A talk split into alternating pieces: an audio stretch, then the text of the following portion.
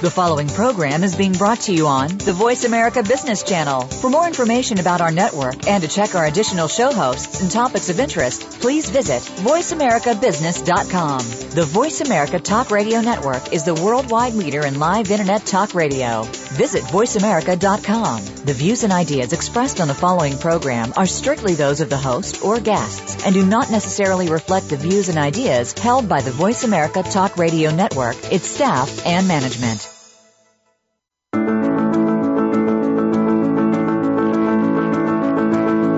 Welcome to Money in Your Life, the radio program that gives you the insight and motivation to be more successful with all aspects of your personal finances. Your hosts are Brian Farr and Ann Hutchins. Today's program will feature experts and intriguing ideas that will show you how money is actually operating in your life. Now, here are Brian Farr and Ann Hutchins. Good morning and welcome to Money in Your Life, a weekly show about the influence of money in your life. I'm Ann Hutchins. And I'm Brian Farr. You know, Brian, Lewis Carroll once said, if you don't know where you're going, any road will get you there. This, you know, this quote really struck me as particularly relevant to the subject of financial intelligence because without it, it's really easy to lose direction and you can be at risk of being taken advantage of. But with financial intelligence, you can develop a map and a story that can put you on the road that suits your particular journey. Yeah, I agree, Ann. I um, financial intelligence is important for individuals, families, and businesses. It's just become so clear to me over the years. Much of my initial work with clients is focused on creating clarity around the financial numbers. And then people can use those numbers to tell a more accurate story about the present and a more exciting story about the future. Yeah, that's really right. Well, today our guest is Joe Knight, co-author of Financial Intelligence for Entrepreneurs, among other books. And my favorite book that he's co that he's written is a graphic novel about financial intelligence. Joe's a CFO and senior consultant at Setpoint, U, Setpoint Companies, and he's also the owner of the Business Literacy Institute. He speaks and consults with businesses and is, by his own admission, a storyteller. So let's learn from his stories about how to get comfortable with the numbers. And welcome Joe Knight. Joe, welcome. Thank you very much. Appreciate it, Brian and Ann. Welcome. Uh, my first question to you is what is financial intelligence and why is it different than financial literacy? Well, I, in some ways it's semantics, but but let me let me explain how I look at financial intelligence and kind of how we we came upon that topic. Uh, I, I got involved in in uh, in in teaching and training people and helping people learn about finance in a very small manufacturing company that is now the company introduced Setpoint companies, and and uh, it's a larger company now. But at the time, it was a, a six employee company started by two engineers, and uh, these two engineers had worked for a private company for several years, and they were smart guys, but they didn't understand finance, nor were they shared. Nor were any of the financials shared with them in their uh, by their employer, which of course was private, and that's fairly typical. Yeah. But they could tell by the signs in the business that things weren't going well, that the business was struggling, uh, even though they didn't have any numbers, they could just tell by the meetings and the demeanor of the management. And as things got worse and worse, they decided they had to do take action. So they quit and started this small company called Setpoint. And because of that experience, they decided that they, number one, were going to learn how to read financial statements and understand them in their own business.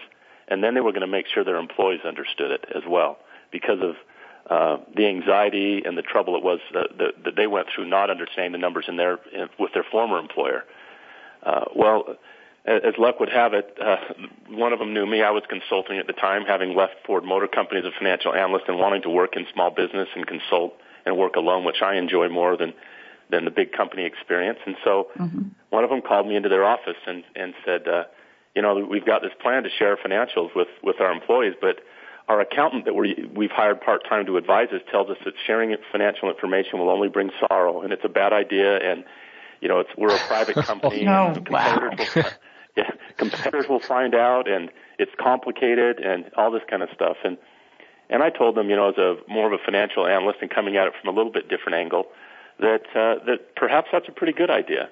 And so we we started a discussion and and uh, and and basically uh, I remember he got up on a whiteboard and he said, you know, Joe, I don't know why you all make this complicated in finance and accounting, but when I get a PO to build an, a piece of automation equipment, what these two what these two engineers did initially was, is they worked for a company that designed and built roller coasters. So they had their dream job. However, the company was failing, and in fact, their their premonition was correct. Uh, the company did go bankrupt about three or four years after they left, and struggled mightily between those times. But their dream was to get back into that industry. However, initially they started building automation equipment for man- to help companies be more efficient in their manufacturing. And uh-huh. so he said, when I get a PO for one of my automation uh, projects, I have sales. And then right below that he wrote, after I have sales, I have stuff to buy. If you can visualize that. Yeah. And then after he, after he, uh, he said, what I do is I take my sales, I subtract all the stuff I have to buy and the people I have to pay, and the difference between those two is something that I call aggregate remainder. And he said, Joe, that is a very important number to my business. Now remember, this is a mechanical engineer. And right. so I said, well, you know what? It turns out that in finance and accounting, we have a name for aggregate remainder because it is a very important number. We call that number gross profit. And he said, that is so great. You guys have a name for that because it's very important to my business. And so that was the beginning of my expertise as a financial uh, trainer. And so what happened is I collaborated with them and helped them develop a way to track their financials in a way that made sense to them, that didn't follow what GAAP accounting, the generally accepted accounting principles would follow. And then they asked me if I would develop little modules to teach them and their employees on how to read these statements that they were just learning about. And that's how I got started with uh, with bringing financial intelligence to these two uh, very intelligent and talented engineers and their staff, which at the time were four. There were six of them. Uh, and you so that's kind of how know, this all started. It was very organic and it was very much uh, an, uh, something that was that, that was very deeply desired by these two new um, entrepreneurs wanting to understand the numbers.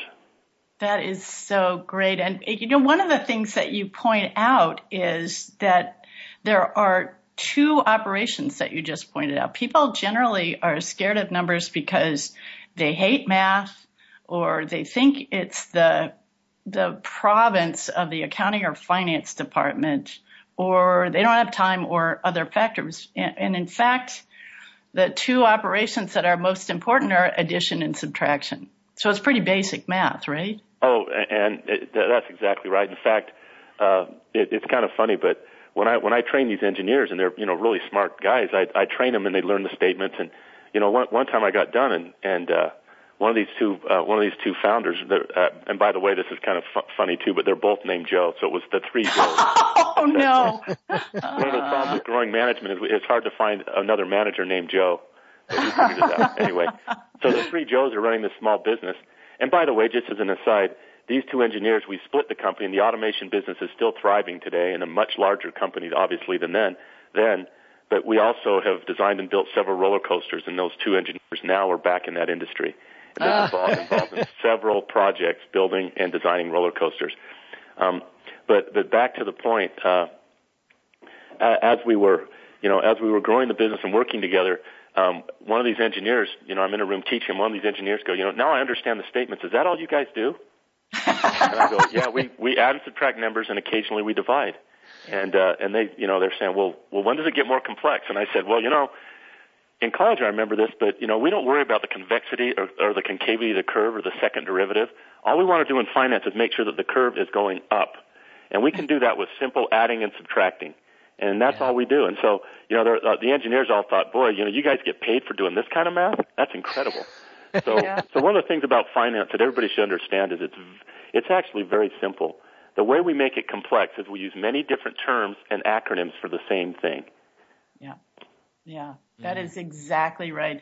So when you talk about financial intelligence with people, are there certain particular elements that you say, look, this is this is why you should increase your financial intelligence? Um, yeah. Now, now one one one thing I want to make clear about what I do, and I'm very uh, this is very specific, is I teach the, our, our business, the Business Literacy Institute, teaches mainly large corporations. We teach mainly finance, non-finance executives and managers, and often finance managers as well. And we could talk about that too. It's kind of interesting. Um, how to read their financial statements and how to look at them in terms of ratios and how to understand them. One of the mm-hmm. things I believe is anyone who works for a company, and I used to say for a company that's for profit, but absolutely that's not true anymore. We do a lot of training. In fact, this, the last few years we started training a lot of large not-for-profit organizations. Um, no matter where you work, you need to, uh, your business or your organization needs to be profitable, and that is measured by financial statements. And so mm-hmm. I believe that everyone who works in a company that, of any kind, an organization, not for profit or for profit, should be able to look at the statements of any organization and in about 10 minutes say to themselves, this company is in great shape or this company is in trouble. Um, whether it's a, a customer or a vendor, a supplier to you, or your own business, you should be able to look at the statements and read them. And that's kind of that's kind of the, the driving force behind um, our book, Financial Intelligence, and the business that Karen Berman and I developed. Um, the Business Literacy Institute is is is helping people understand how their organizations make money. And then, secondarily, which is also very important, is how they impact those numbers and what to look for in those numbers and why they are important. You know, Joe, as I hear you describe that, the, the, what's going to happen in those organizations is then those employees can start to have conversations. They can start talking with each other, talk, talk up and down the chain in a, in a more uh, informed way, a financially intelligent way, and then they're going to be a, there's going to be a sense of security with that understanding, a sense of connection amongst people, and you're probably going to get some synergy out of it. Other people are going to discover things. Do you find you those know, kinds of yeah, sorry to sorry to jump in, but yeah, no. you couldn't be more right. I, okay. I believe you know our, our company, SetPoint Systems, the main manufacturing company, has been in business for 20 years now, and we've seen companies come and go in our very difficult automation industry. And at one point, about maybe five to seven years ago, when things were kind of tough and the economy was tough in this industry, my accountant, who had, has worked with us with, for years, and by the way, who you know, our tax accountant, who also advised us not to share numbers like most accountants do, he said, you know, I told my partners three times over the last, you know, nine or ten years I've been working with you that I thought you guys were going to fail or go out of business, but you always seem to survive. Your costs go down, you adjust quickly, you're so you you uh, you adjust to the business situation so fast. You must be fabulous managers. And I said, no, no. We have everybody involved in the numbers, and when people understand the numbers, we get what I like to call in our organization psychic ownership. They might not own shares of stock, but because they see the numbers every week and they understand them, it's their company and they're very upset if the numbers don't look good and they're worried. And, uh, you know, I, I like to think that sometimes it creates an, a, a fair and normal distribution of stress when the company's not performing well. you know, because, because what happens is when the company's performing very poorly, I, I as an owner might be guaranteeing the credit line and I could lose everything. Right. Um, but perhaps someone on the shop floor who's assembling while he's in college, he might really enjoy the job and say, "This is a very high-paying, great job for me," and I'm kind of I have a little anxiety about having to find a different job. I enjoy it, so he feels a little, feels a little bit of stress, and you know what? I think that's okay to yeah. understand that in a business. Mm-hmm. Yeah, it's something, Joe, that we talk about, that Brian and I talk about with our clients and, and the whole purpose of this show, which is really sorting out responsibility. And, and if you know the numbers and your impact on those numbers, then you take responsibility for them. And that's what I'm hearing you say. Absolutely. Absolutely. Yeah. You know, yeah. You know, uh, at one point several years ago when we, we actually uh, were still combining the two businesses, we had a, you know, an amusement park, amusement park ride business and an automation business. Now they're completely separate, but we decided since we had two different teams, we would do a bonus plan separate between the 2 mm-hmm. And so we got to the end of the year, and the automation business had a tremendous year and was making a, a pretty large bonus for the group. However, the entertainment amusement park business had had a very difficult year and uh, had lost some money. And if you put the two together, we were slightly above break even. Um, and so when it came time for the bonus for the automation group, we got everybody in a room and we presented the numbers, and there was a very significant bonus. And uh, our shop manager raised his hand. And he said, "Joe, you know, I've I've met with my guys in the shop, and you know, I, that was probably about 12 employees, and we kind of took a vote, and we knew that we were in the bonus and we'd make some good money, but uh, we decided that because of the struggles in the other side of the business, that we would rather not take our bonus this year. Oh, wow! I was wow. absolutely stunned. And I and I, I I stopped for a minute and I said, Ken, why does that make sense to you? Why would you say that? You don't own shares in this company. And he said, I don't care. I love working here. I want to be successful. And I think if we spend the money on this bonus for this part of our organization, it will hurt the whole organization right now. And, uh, and I've, I've always thought about that. And that's part of why I use the word psychic ownership. Yeah. Ken was thinking like an owner, our shop manager, yeah. even though, you, and, and, and by the way, we did pay the bonus. It was a commitment. We, we did that. But it was kind of a shocking thing to me that they had taken a vote and decided they didn't want their bonus that year. And it was a significant amount of money for uh, these guys working in our shop. It's a very wow. interesting dynamic comes out of sharing financial information. Um, and, and it, it, it creates power in an organization. And I think it also, um, empowers people, um, to understand their work situations, to understand um, what's going on at their work, and, and helps them be a little bit more able to understand business. And, and frankly, the people that we train and understand finance when they go on to other jobs or graduate from college and move on, they're better employees wherever they work because they understand finance and they understand how to drive profitability or drive more success in their company through the finances. Absolutely. Yeah. So I want to go back to something that you talked about before, which is resistance. And you talked about accountants not counseling, sharing information. The resistance about sharing information is bound to come up both in personal situations and in business situations. How can employees start to encourage or start to ask for information that will be relevant or or be trained on this? I, think in in a, in a lot of companies, particularly private companies, that that's fairly difficult. A lot of uh, you know we we we have a culture. The finance and accounting group has a culture of of of uh, protection of the numbers and hiding the numbers, and and the numbers are on a need to know basis. I mean, what do we call the lead accountant in a company? We call them a controller. I control the numbers. Wow. you are on a need to know basis, and and you know what? We should think of ourselves as information providers because we're providing headlights and information for the business. And so there's a culture that we have to get over. I personally, maybe maybe it's because of my touch touch to all these large companies, but I think that's changing. I think you should ask your finance people for data and information relevant to your job and put pressure on the system. And you should study and understand the finances because uh, the more you understand, the more successful the organization will be. Again, I, I have a sense that that's changing, but we need to break through that culture and, and break that down. There's also a lot of fear around the numbers and a lot of fear uh, in understanding the numbers. Um, so there, you know, frankly, some people don't want to know how the company's performing. We've had that in our organization. Some people, the stress of knowing that, that for the last two months we lost money and we've got to turn it around is hard on some people. Whereas for others, it's energizing and it's enlightening and, and let's find a way to solve it. So it's not for everyone. So there, there's a lot of different things that come out of that. Yeah. Yeah, well, the, the, again, the responsibility and their different personality types want to know different things. So it's good to have everybody involved and knowing. The, right. Uh, right. Well, I like to say in my company that, that I would rather teach my engineers and my project managers finance than have them teach me engineering. That way, you know, if I had to make decisions on their projects engineering wise, it would be a disaster. So I think, you know, this is an easier way to go. I'll teach you finance and you make good engineering decisions.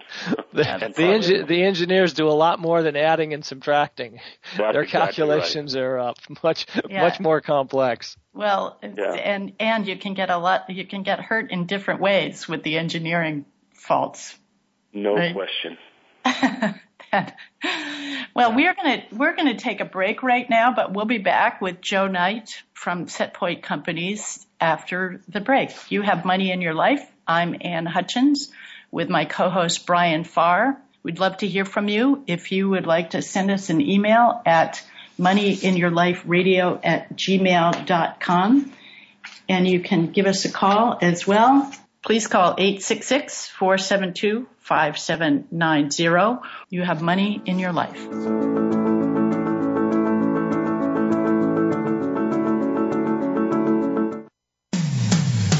When it comes to business, you'll find the experts here. Voice America Business Network. The goal of financial coaching is to open up the conversation around money with your spouse, your children, or your extended family. Ann Hutchins works with individuals, families, and financial professionals to improve relationships with money.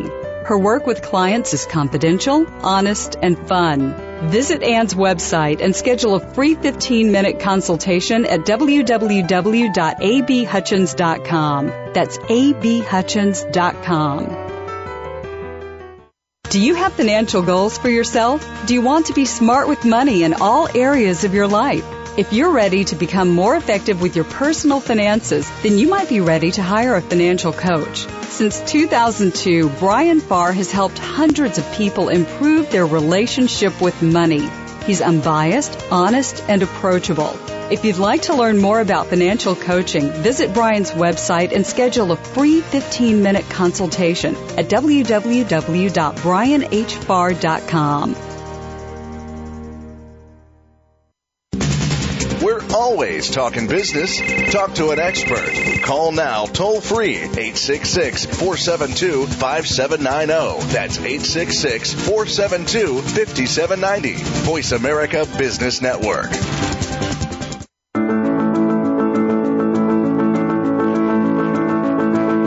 You're listening to Money in Your Life with Brian Farr and Ann Hutchins. To reach our program today, please call 1 866 472 5790. That's 1 866 472 5790. You may also send an email to moneyinyourliferadio at gmail.com. Now, back to the program. Welcome back. I'm Ann Hutchins with my co-host Brian Farr and our guest Joe Knight. And today we're talking about financial intelligence. Joe, you know, I want to follow up on the conversation that we were having before the break and talk about the difference between cash and profit. And people may think that this is only business related, but it gets confusing personally as well. So let's talk a little bit about the difference between cash and profit and how important it is to look at cash flow. Um, yeah, and I think I think uh, this is a very important topic, and and frankly, I'm gonna let me let me back up and talk about cash in the in the marketplace. And when I say marketplace, I mean with Wall Street and with investors. And those of you that are interested in stocks and understanding stock, the new cool number on Wall Street is a number we call free cash flow. Now, if you go back five to seven years and you go to the dot com boom and all those kinds of things, the cool number used to be a number we call EBITDA. Yeah. Now, some people think EBITDA is an obvious form of EBIT, EBITDA, but it's actually just an acronym, and it stands yeah. for earnings before interest, taxes, depreciation, and amortization. Now, sometime if we had more time, I would tell every all your listeners about the exciting rise and fall of EBITDA as a critical metric in finance. Um, and uh, you know, it's always a great story for family and friends. But what I'd like to say is EBITDA has fallen off as an important metric, and uh, and there's two reasons why. One is, and this is a very important thing that everyone should understand when they think about finance and accounting. Um, accounting, which is financial reporting, is more of an art than a science. And a lot of people don't understand that. I think that's one of the first things that a non-finance person should understand. When you look at an income statement that shows a company's profit, that income statement is loaded with estimates and assumptions and interpretation of code to create the report. So, you know, a, a financial executive or an accountant will come to you and say, these are your actuals for last month. Well, they use the word actual, but what they should say is this is our best guess at what you made last month, but we really don't know because we had to make all kinds of estimates and assumptions to get this report done. That just exactly doesn't sound right. good. Yeah. So they say actuals, but the, the truth of the matter is there's estimates and assumptions in an income statement. And EBITDA comes from the income statement, and it's loaded with estimates and assumptions. Um, however, a lot of people on Wall Street, a lot of investors thought of EBITDA as an indication of cash flow. Um, but a lot, but other people were saying, you know what, I don't know if I trust EBITDA. And probably the loudest voice against the EBITDA concept was a uh, an investor that maybe perhaps a few of us have heard of. His name is Warren Buffett. yeah. And Warren said, you know what, I don't like EBITDA that much because it's based on estimates and assumptions. What I like is Burger King Whoppers. This is several. He actually said this several years ago during the dot com bubble when everyone was asking him why he wasn't investing. Yeah. And he said, I like to when I look at a business, I like to figure out how much cash is available so that I can have go buy Burger King Whoppers. And uh, and uh, and so you know everybody said, well, that's interesting. EBITDA is an indication of future cash flow right off the income statement, and that's how a lot of people think of it. A lot of analysts is profit. This profit number will become cash flow. And Buffett said, well, you know what? That's that's really just theoretical whoppers, and I can't eat a theoretical whopper. I want right. real cash flow that I can eat. And so it goes. Uh, he said, I'm going to wait until these companies generate cash. Now, the, the, the metric that, that, uh, that and, and by the way, at the same time as that was going on and people were thinking about, you know, is EBITDA really cash? We also had all the fraud cases that happened, the Enron right. and the WorldComs of the world and the Tyco. By the way, Tyco International was a great client of mine for several years, so we could, not time for that. We could talk about some stories there. But anyway, um, another show. So, so, so the, the cash flow, um, that, that came out of these businesses was the tool that we could use to grow the business. But furthermore, the thing that's interesting to a lot of analysts on Wall Street is cash is not an estimated number loaded with assumptions. It's a concrete number that's easy to verify. And so if you have cash, you know that you're going to be safe, number one. And number two, you can measure and get at that cash. Furthermore, as the financial crisis came upon us in 2008, we learned that banks weren't so excited to loan money to businesses. And by the way, I think that's still true today. It's getting better, but it's still tough to get business loans. Right. So Wall Street and investors knew, like Buffett always knew, that companies that can generate their own cash will always be successful. We call that free cash flow. Yeah. Okay. Now, okay. this might be more than what you bargained for, Ann, but but but uh, the reason why profit and cash are different is threefold. First, we count revenue on the income statement when it is earned in most businesses. That means if you invoice it or if you're halfway through a project, you can count that as revenue even though you haven't collected a dime. On the other hand, if someone gives you a down payment on something and you haven't started work, that's not revenue either. For example, airlines actually get all the cash before they've earned any revenue because we pay for tickets before we fly. Right. So, so revenue and cash don't correlate. Also, a lot of our cash is spent on equipment to run a business, and since we depreciate the equipment over several years, we can have lots of profit, but our cash is gone when we bought that airplane to start our airline.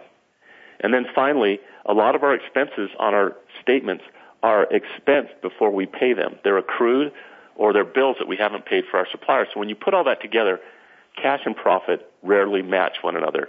Now I learned about the importance of cash and profit after leaving Ford.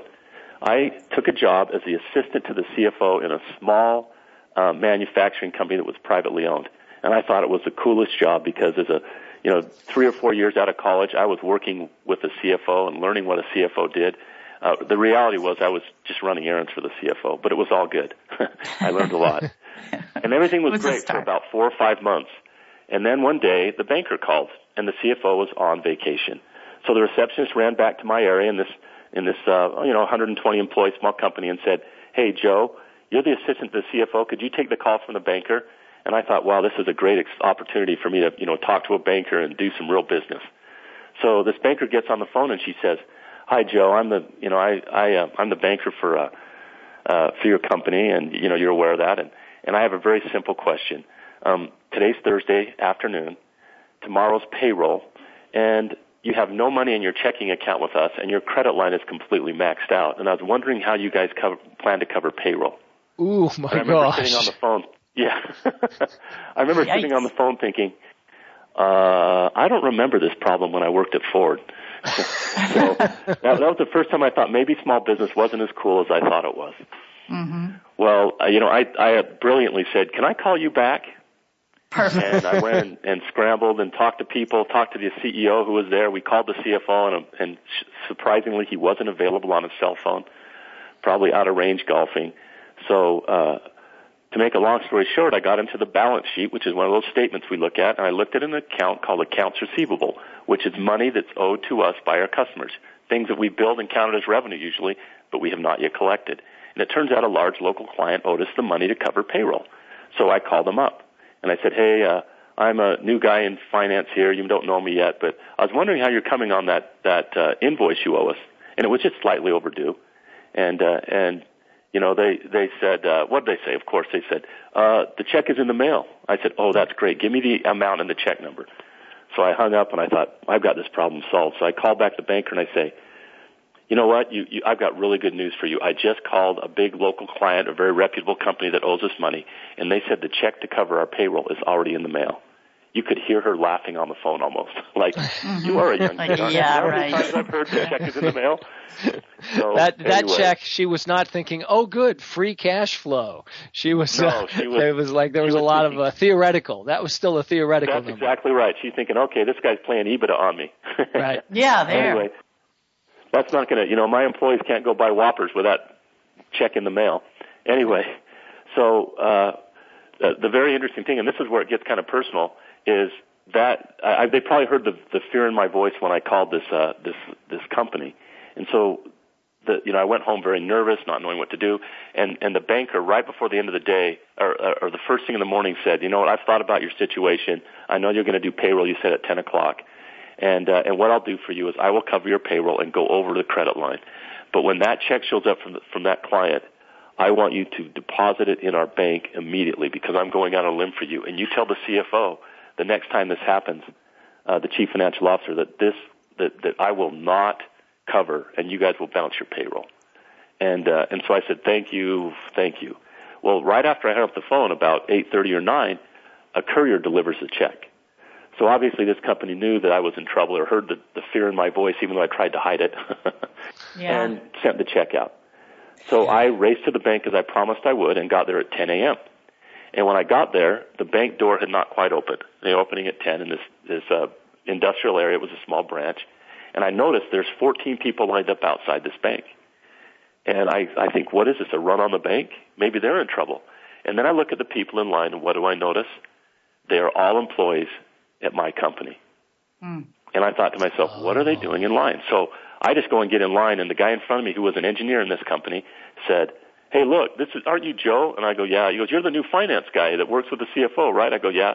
So he yells at everybody else in line, "Hey, look, even the finance guy's in line now," and they all started laughing. Now I was smart enough not to say, "Hey, you guys might want to let me to the front of the line because I have the check to cover payroll in my pocket that I'm going to deposit." Uh-huh. I kept that quiet. But what he said was very interesting, and this this is crossing over into personal. He said, "This company seems to be in trouble, and a lot of us are very nervous about the way management acts and the way we uh, we we are delaying our payment to our suppliers. And even though we don't know the financials, we're worried about the cash position of this company.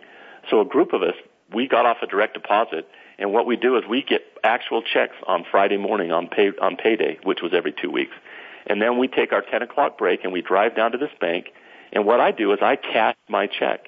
I literally get cash, and then I drive to my credit union, which is a couple miles away, and deposit that cash in my credit union checking account. And here's the mm-hmm. kicker. This is when I learned that cash is king in a small business. He said that way, if I can't cash my check on Friday morning at 10 a.m., I can start looking for a new job and quit mm-hmm. wasting my time at this company. And I thought, when your employees scatter to the wind because they couldn't cash their payroll checks, that is when you shut the doors.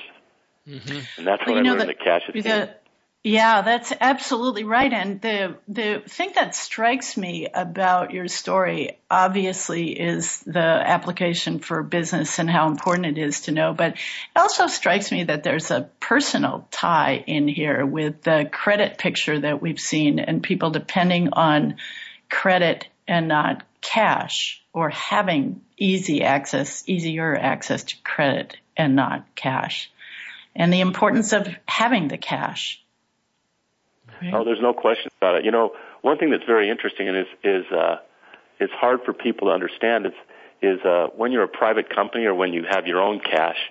Um, really, the best philosophy, uh, you know, with with uh, a few exceptions, this is a little bit of my opinion, is to minimize or control your debt and try to and try to save.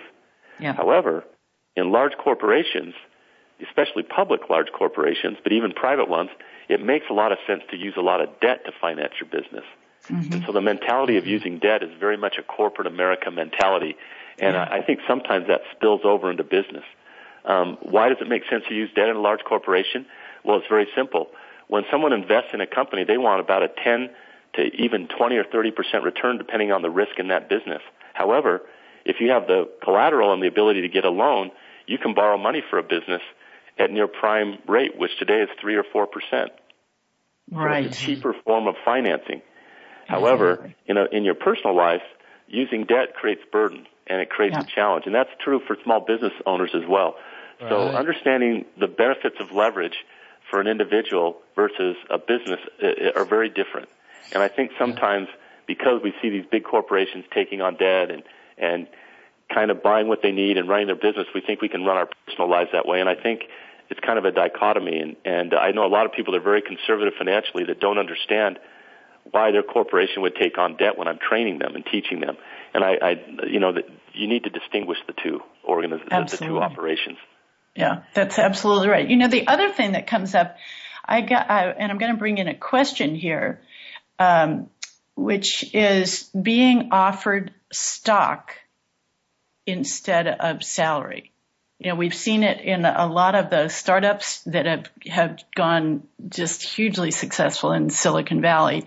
And I had a question the other day from a colleague's son who was offered an a quote unquote opportunity and the the offer was for a hundred percent no no salary but a hundred percent uh, stock option.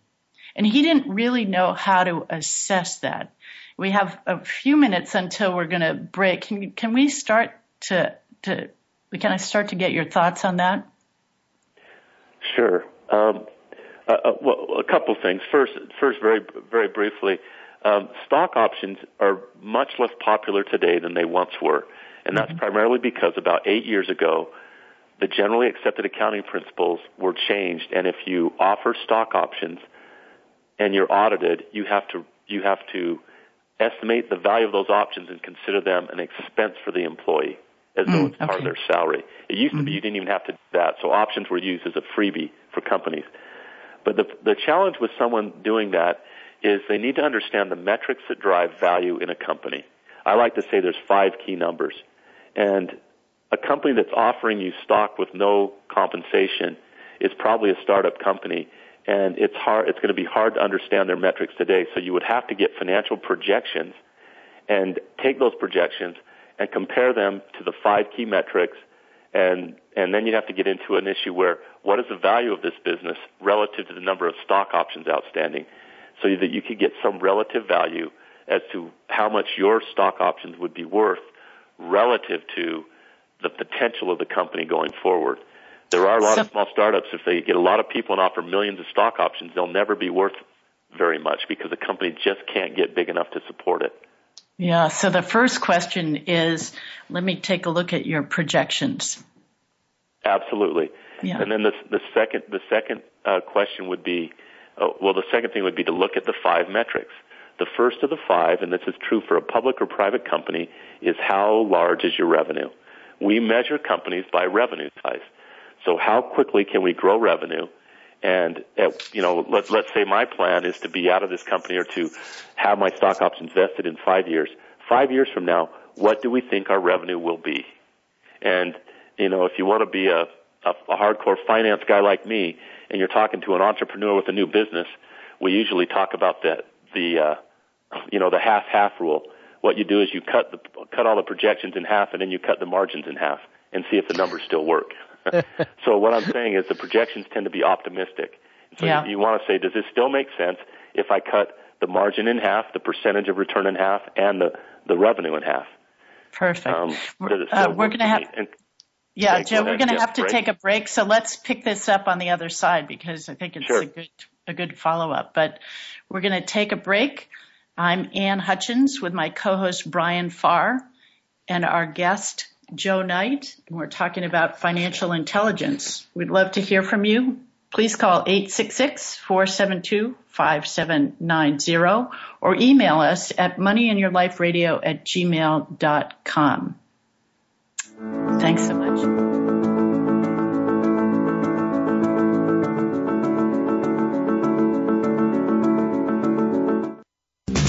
We're always talking business. Talk to an expert. Call now, toll free, 866 472 5790. That's 866 472 5790. Voice America Business Network.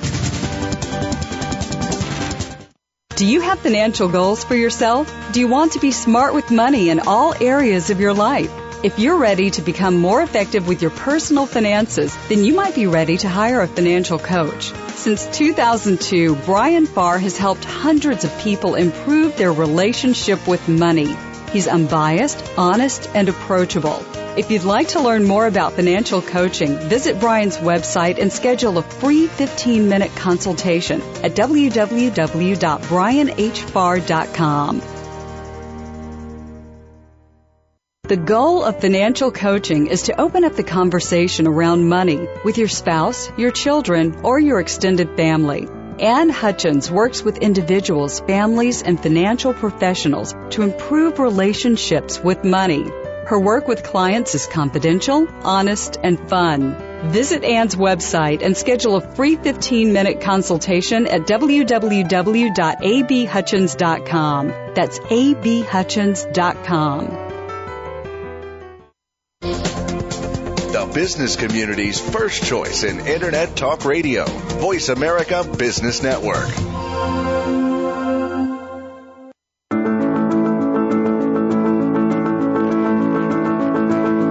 You're listening to Money in Your Life with Brian Farr and Ann Hutchins. To reach our program today, please call 1 866 472 5790. That's 1 866 472 5790. You may also send an email to moneyinyourliferadio at gmail.com. Now, back to the program. Welcome back. I'm Ann Hutchins with my co-host Brian Farr and our guest today, Joe Knight. And today we're talking about financial intelligence. And Joe, before the break, you were talking about the five things that you had gone through. Number one of the five things that people should look about to assess the health of their companies. What are the other four? The other four are uh, first earnings per share, and that's a, a number that's presented by public companies often. But it's very important if you if you have stock options because earnings per share is one of the key metrics we use to value stock, and we value it in a ratio called the price to earnings ratio. So let's just say that a typical stock has a price to earnings ratio of 20. So if your earnings per share five years from now is one dollar, then then uh, if it's a typical stock, you might be able to get about twenty dollars a share for that stock. So understanding what the projection on the earnings per share is um, is very important because that will help you understand what kind of stock valuation you get in the future to figure out if these stock options are worth it. Then, right. or, or, any stock is worth it. Number three right. uh, would be free cash flow. We talked about that, and that's a simple number that comes from the cash flow statement. You take your operating cash flow and subtract from it the money you spend on new capital to sustain the business. Warren Buffett would call it Whopper money. Wall Street yeah. calls it free cash flow. Yeah. And then, and then fourth would be uh, a ratio that uh, we call EBITDA, and that stands for earnings before interest, taxes, depreciation, and amortization. I mentioned that it's not as important as it used to be, but it's still one of the key numbers we use to value a business. And in fact, it's one of the first numbers that are used by private equity and investors to value businesses companies are valued, especially private ones, by multiples of EBITDA. And mm-hmm. then finally, some kind of return on equity or return on capital. For finance-based businesses or for high growth businesses, return on equity, that's percentage return for the amount of equity invested in the business is a critical number and should be well above 10%. Uh, and then for a, a big industrial company, you might look at total capital, which would be the return relative to the debt and equity that the company carries, the interest bearing debt. So those five metrics are the ones I would look at to get a good feel for a stock option. Yeah, and I will point out, just as you said, that there's nothing more complicated in figuring any of those out than adding, subtracting, multiplying, and dividing. Yeah, and, and really, I don't think multiplying is going to come up. You've got to add, subtract, and divide on those anyway. Yeah, yeah anyway. absolutely, absolutely. What you, for yeah. So um, I have a question here from a uh, says, I work for a private consulting practice. This is my first professional job. I'm in my late 20s. People are quitting and not being replaced, and I'm hearing we may not get bonuses. What financial information should I concentrate on to assess the health of the partnership, and how do I get it? This is a private partnership. Well, well, first of all, uh, a lot of private companies just don't share information, and and uh, probably more than you know more than half. However, if you're a trusted internal employee and you offer to sign a non-disclosure saying, I will not disclose this information, a lot of the fear of sharing numbers is, is the owners don't want competitors to find out and they don't want potential employees or others, you know, people coming into the organization to find out details about the financials. So you'd have to offer to sign, a non-disclosure, tell them you're concerned about the situation, and you'd like to understand the numbers. Now, the second thing I would say in that situation is I think I can help you solve your problem and impact the numbers in a positive way if I understand where we make money, how we make money, and how I can help you drive your income statement and your cash flow in a positive direction. So those are the kinds of things I've tried. I would try. Having said all of that, some employers just aren't comfortable sharing information. Mm-hmm. Right. And how about if somebody works for a public company? Um, in a public company, it's it's very much the same. However, those five metrics I mentioned, you can actually just look up almost right off the co- computer. Uh, actually, every one of them right off the computer, going to Yahoo Finance or Google Finance. So you can right. look up the general numbers. What I, if I was in a public company, I would ask for division data and inside data. Now, again, um, there, some people are little, some companies are reticent about that, but I'm finding that public companies are more open to sharing their managerial, which we, or managerial accounting, which is internal reporting, to employees if they express a need for that uh, to do a better job and to understand what's happening in their division or their specific area. All right. Would uh, financial intelligence have helped if I was a client of Bernie Madoff's? Um, yeah, I you know I don't I, I don't know the de- you know I know a little bit about the case or other cases I've studied more extensively.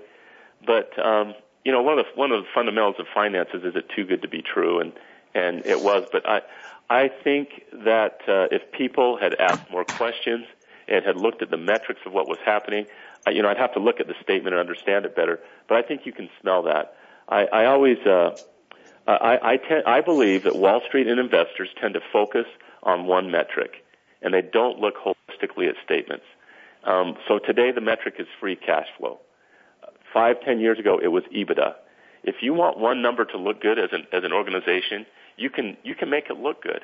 But if you want to look at the five numbers or more metrics and ratios, it's very difficult to uh, report inaccurately five numbers. And so you need to look at companies more holistically and instead of looking at, wow, the EBITDA is strong, this company might be great or, or that sort of thing. So you need to understand, we need to look at the balance sheet and understand some of the accounts. What kind of debt does the company have? We need to understand the margins and we need to understand the income statement and whether the profitability is a good number relative to competitors. And then finally, we need to make sure that the profit is converting to cash and that there's cash coming out of the business. If you look at all those things, I think you can get a good picture of what a business is, is like. If, if you have a situation where you're, you have an investor that's continually getting better returns in the market over and over again, um, you, you'd have to question that. Mm-hmm. So, uh, you know, those are the kinds of things I would talk about or look at. Um, certainly, when Enron blew up, I, which I've looked at very closely, everyone was so focused on EBITDA, all Enron did was manipulate their statements so that their EBITDA looked great. Mm-hmm.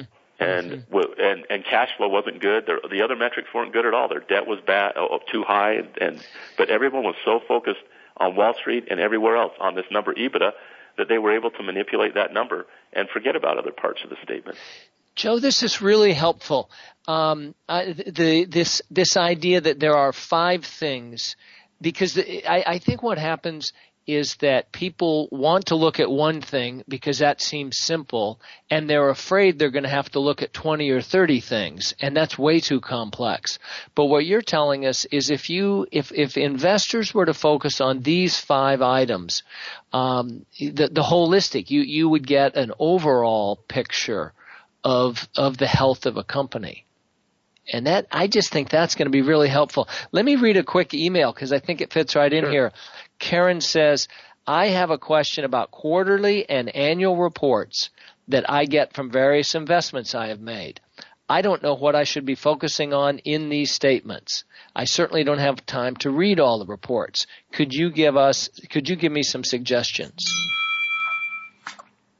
Yeah, and and uh, that's a great question that Karen uh, puts forward. And and what I would what I would suggest is is what I just came to. I would mm-hmm. go to those companies and instead of going through the annual report and reading all the detail, I would go right to one of these websites and look at and look for those five numbers. What kind mm-hmm. of return are you getting on your equity? and, and, and now one thing about those numbers is not only do you have to look at the numbers, but the numbers should be growing over time. So mm-hmm. your revenue should grow. If you're investing in a public company and you're getting annual reports on it, one of the first things that you want is, is the revenue to grow. We consider the size of a business its total revenue. If the revenue is not growing, then in theory your shares aren't going to grow. So mm-hmm. revenue growth, your earnings per share should be strong and should be growing, and it should be growing with a word we call organically, growing from within. That's something you can see mm-hmm. right in the front part of a press release. Um, okay. And so what I would say is instead of reading those statements and going through the reports, check those five numbers and, uh, mm-hmm. uh, and see if they're all robust and growing. If four out of the five aren't very good, chances are the stock is not going to appreciate. Okay. Now, one one of the things we talked about before we got on the air this morning was a website that you've got called FinanceDog.com.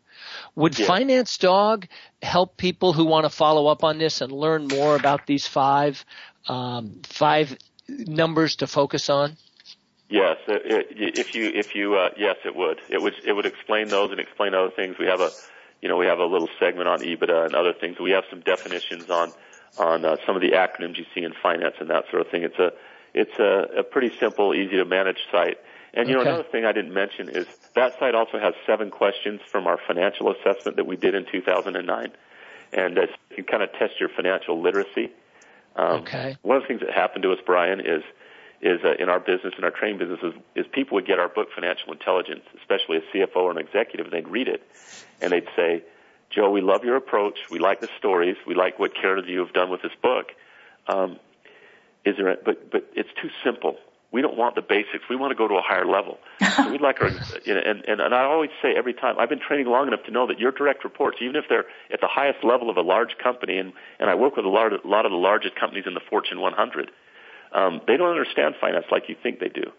And we got so tired of this argument that we developed a simple 22 question true false multiple choice financial assessment on basic financial concepts. And we did a national study on that. Um, and, uh, and the average score in the United States for companies with at least 150 employees, and we went to the management level and above, above supervisor, we went to management and above, and we included finance and accounting in our sample. We didn't try to filter that out, so the finance and accounting folks were involved in the survey. Um, and we, again, we had an independent university do do the test for us after we vetted the questions, and the average score in the United States was 38%.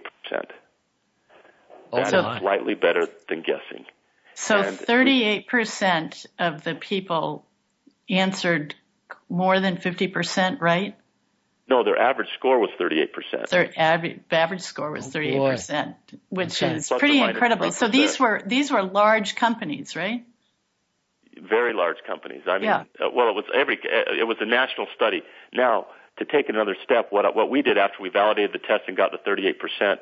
And by the way, for anyone interested, the results of that were published in a, in a forethought article in the Harvard Business Review in October of 2009. Mm-hmm. Harvard, my publisher, was so stunned by this result, Harvard Business uh, mm-hmm. Business uh, School Press, yes, yeah. that they they asked us to do a little article on it, and we published the results. But you yeah. got to remember, this is a true false multiple choice test, so 38% is slightly better than guessing. Yeah. And that was average. Right. Um, so now what we do is when we get that from an executive, we say, let's have your team take the test. And the highest scores we get in some of these major corporations is in the low 60s. Yep. And yeah. the average score yeah. is about 40. Comes right back to the average. And we've had some very senior groups in very large public companies take these tests, and no group has scored better than 60% on the test. And, yeah, which is I, just, stunning. Yeah. Yeah, it's stunning, but it also illustrates a point, and that is that financial literacy and understanding, or I should say financial intelligence, and being financially intelligent as an executive even, is something that is needed in corporate America. Mm-hmm. Absolutely. And it's, you know, it spills over into personal finance as well. Well, I'm sad to say, Joe, that we have come to the end of our hour, and I would be remiss if I didn't mention your website, business-literacy.com, and the site that Brian referenced, financedog.com, which has lots of resources and definitions for you. And a third website is setpointusa.com, which is the corporate website for Joe's company. Great. Take a look at take a look at oh. his books. Go ahead. Yeah, I was just going to mention we have another book that we published a year and a half ago called Project Management for Profit that describes our system for tracking our financials weekly on a project-based company that's available through Amazon, as is our main book. And and you mentioned the graphic novel. People Yes. can access that graphic novel that we've done, uh, which has been very successful. But we're selling it ourselves through our website. If you request it through our website, business-literacy.com. Well, Joe, I, I highly recommend the comic book. It makes financial intelligence even more fun. And Joe, I want to thank you very much for joining us today. This has really been terrific. Joe Knight on financial intelligence. And next week, yeah, next week on the 20th, our guest is Joan DiFuria, who is the co-author of Affluence, Intelligence, and co-founder of Money, Meaning, and Choices Institutes in Marin County, California. We'll learn from Joan how to measure our affluence intelligence quotient and how to use the results to help money serve us in our lives. Please join us. Until then, I'm Ann Hutchins. And I'm Brian Farr. And let's keep this conversation going because you have money in your life.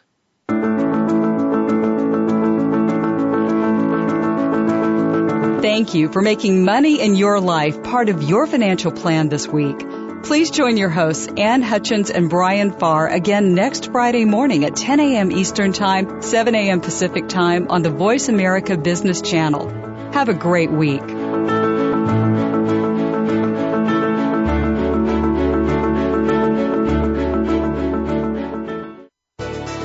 Thanks again for listening to the preceding program brought to you on the Voice America Business Channel. For more information about our network and to check out additional show hosts and topics of interest, please visit voiceamericabusiness.com. The Voice America Talk Radio Network is the worldwide leader in live internet talk radio. Visit voiceamerica.com. The views and ideas expressed on the preceding program are strictly those of the host or guests and do not necessarily reflect the views and ideas held by the Voice America Talk Radio Network, its staff, and management.